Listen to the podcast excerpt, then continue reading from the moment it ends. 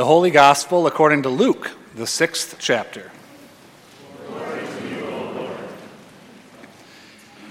He came down with them and stood on a level place, with a great crowd of his disciples and a multitude of people from all Judea, Jerusalem, and the coast of Tyre and Sidon. They had come to hear him and to be healed of their diseases. And those who were troubled with unclean spirits were cured. And all in the crowd were trying to touch him, for power came out from him and healed all of them. Then he looked up at his disciples and said, Blessed are you who are poor, for yours is the kingdom of God. Blessed are you who are hungry now, for you will be filled. Blessed are you who weep now, for you will laugh. Blessed are you when people hate you, and when they exclude you, revile you, and defame you on account of the Son of Man. Rejoice in that day and leap for joy, for surely your reward is great in heaven. And for that is what their ancestors did to the prophets. But woe to you who are rich, for you have received your consolation. Woe to you who are full now, for you will be hungry. Woe to you who are laughing now, for you will mourn and weep. Woe to you when all speak well of you, for that is what their ancestors did to the false prophets. The Gospel of the Lord.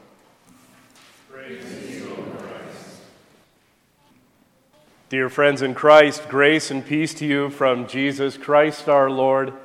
Amen. Well, I got to tell you, um, my heart is still dancing with delight at the enthusiasm that our children showed over a tool like a level. Imagine it had been a drill or like a circular saw or a table saw. That would have been incredible. So, Jesus preached one of his most famous sermons that was explained in Matthew's account, in Matthew's gospel. It was called the Sermon on the Mount. How many of you have heard of the Sermon on the Mount?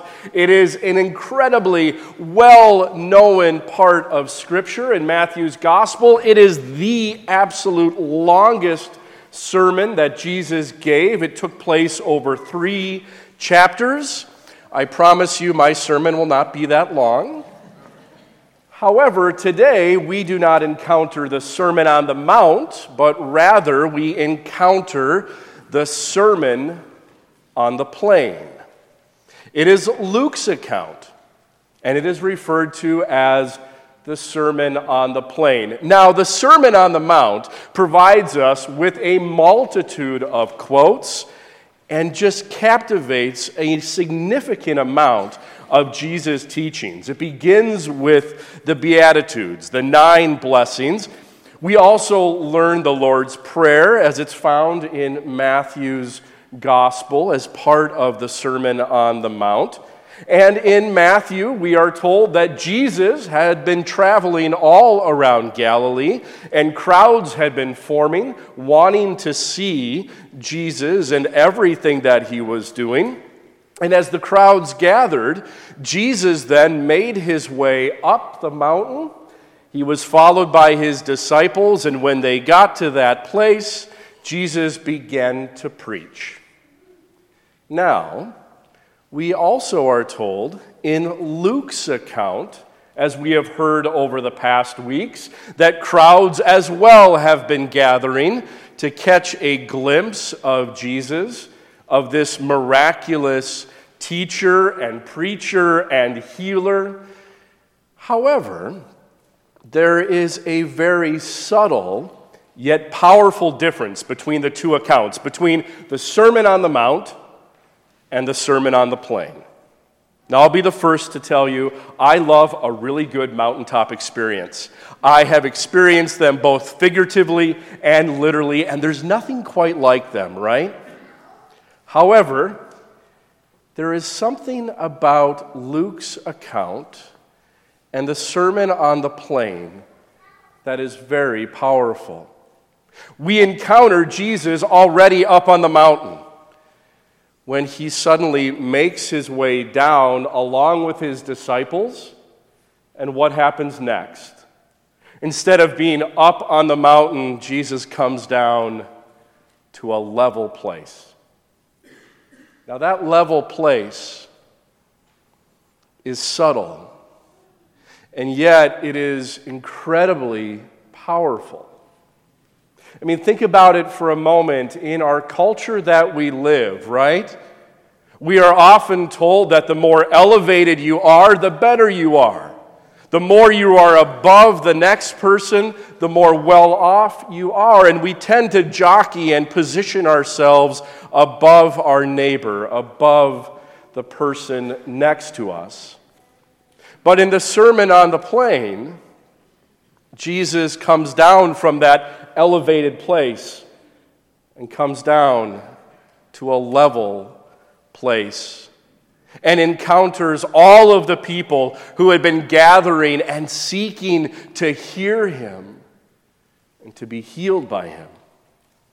Jesus comes down to this level place, and there he encounters not only those who are troubled and who are longing to be healed, but he encounters those who are also experiencing great joy in their lives as well, but simply wanting to hear the miraculous teacher and preacher and all of the things that he was saying about the kingdom of God. And so he comes to this level place to share that good news of God's kingdom with everyone. And in that moment, in that place, no one is less than or greater than the other. No one is above or elevated above the other. There is no separation between those who are rejoicing and those who are weeping. And isn't that what the kingdom of God should look like?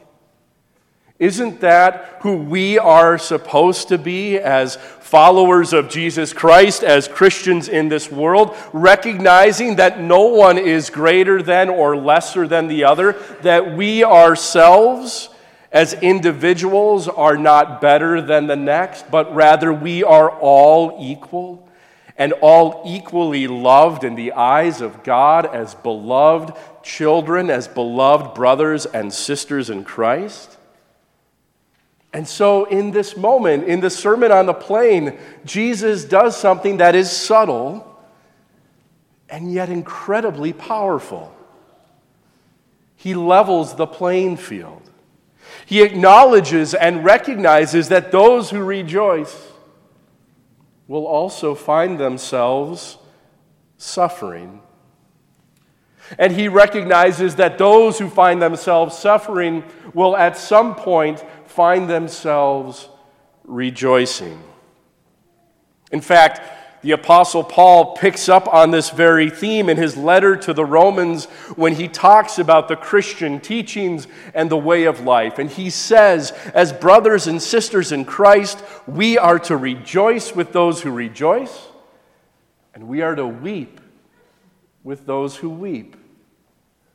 That is what we are supposed to do as brothers and sisters in Christ, and we experience that in various ways. We experience that here at St. Philip the Deacon in one way, week in and week out.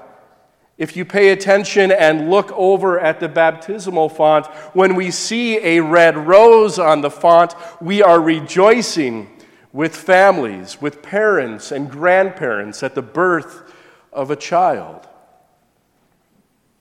But every so often, we see a white rose on the font. And in that moment, we also acknowledge and recognize that there is someone in our community whose heart is breaking, whose heart is aching over the loss of a child, over a miscarriage. And in that moment, we weep, we mourn with those who are weeping and mourning. And so, in that level place, that Jesus comes to. He reminds you and me that none of us are less than or greater than the other. He reminds you and me that we are never alone wherever we may be, whether we find ourselves mourning or grieving, whether we find ourselves in a great worrisome point in our lives or filled with stress and anxiety, we are never alone. And we are never alone in the midst of our rejoicing and celebrating as well. If we think about it, at any given moment, we ourselves, or perhaps even the person you are seated next to in your pew or in your chair, finds themselves rejoicing or weeping. And sometimes we find ourselves in both realms, right?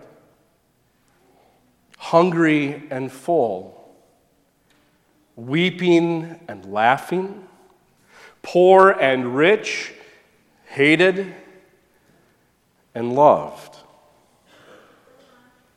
When Jesus comes down to this level place, he tells you and me and acknowledges and recognizes that there is always another side to what we are experiencing in this day and life of ours.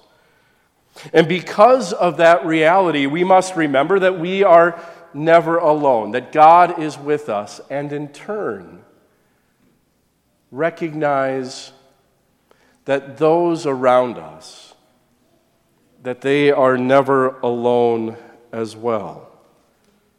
And so in Jesus' Sermon on the Plain, this blessing that he speaks is given to each and every one of us. And as members of the body of Christ, we are to go out and impart this blessing, this way of life with those around us. That we are indeed to rejoice with those who rejoice, but in those difficult and challenging moments, we are to stand alongside of and weep with those who weep. So, on this day, my hope and prayer is that each and every one of us can hear that blessing, receive that blessing, and that that blessing may keep you all the days of your life. And in turn, then, you may be a blessing to others, that you may reach out with compassion with grace and mercy to all of God's children, that you may weep with those who weep and rejoice with those who rejoice. Let it be so. Amen.